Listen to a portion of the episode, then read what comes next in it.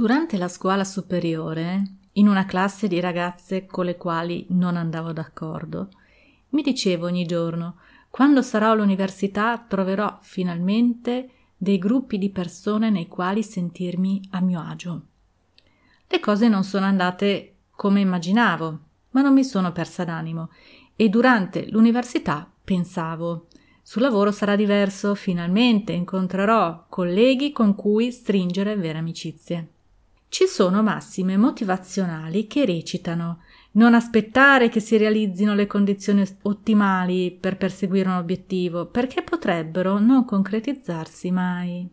Si passa così la vita ad aspettare il momento giusto per fare qualcosa, che però non arriva mai. Un po' come in Time dei Pink Floyd quando recita No one told you when to run, you missed the starting gun. E infatti le aspettative riposte nel lavoro sono andate puntualmente disattese ed eccomi qui dopo vent'anni a dirmi che, esattamente come il primo giorno di lavoro, io con le mie colleghe non c'entro nulla.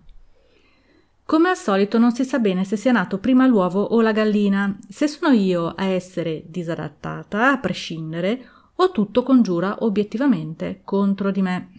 Io propendo per la seconda ipotesi perché dopo tutto questo tempo ci sono chiari elementi di disomogeneità, tipo le mie colleghe sono assistenti sociali o educatrici, io no, sono una psicologa.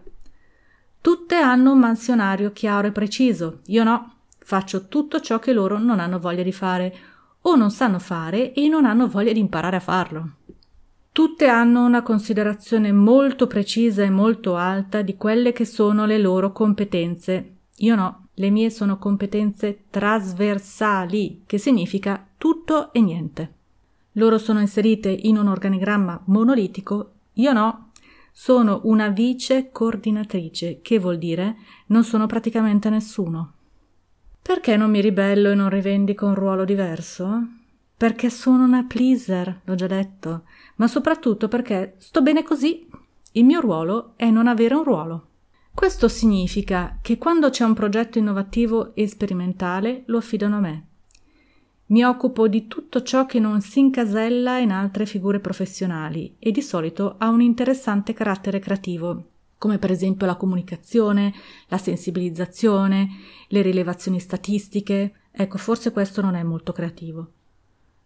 E poi do consigli richiesti su svariati argomenti perché, date le mie tante competenze, generalmente si presume che io sappia più di quanto effettivamente so. Ma soprattutto significa che le persone non sanno chi sono, non riescono a ricondurmi a un'identità definita. Questo le confonde e fa sì che io sia circondata da un'aura di mistero. Se solo sapessero che sono una disadattata.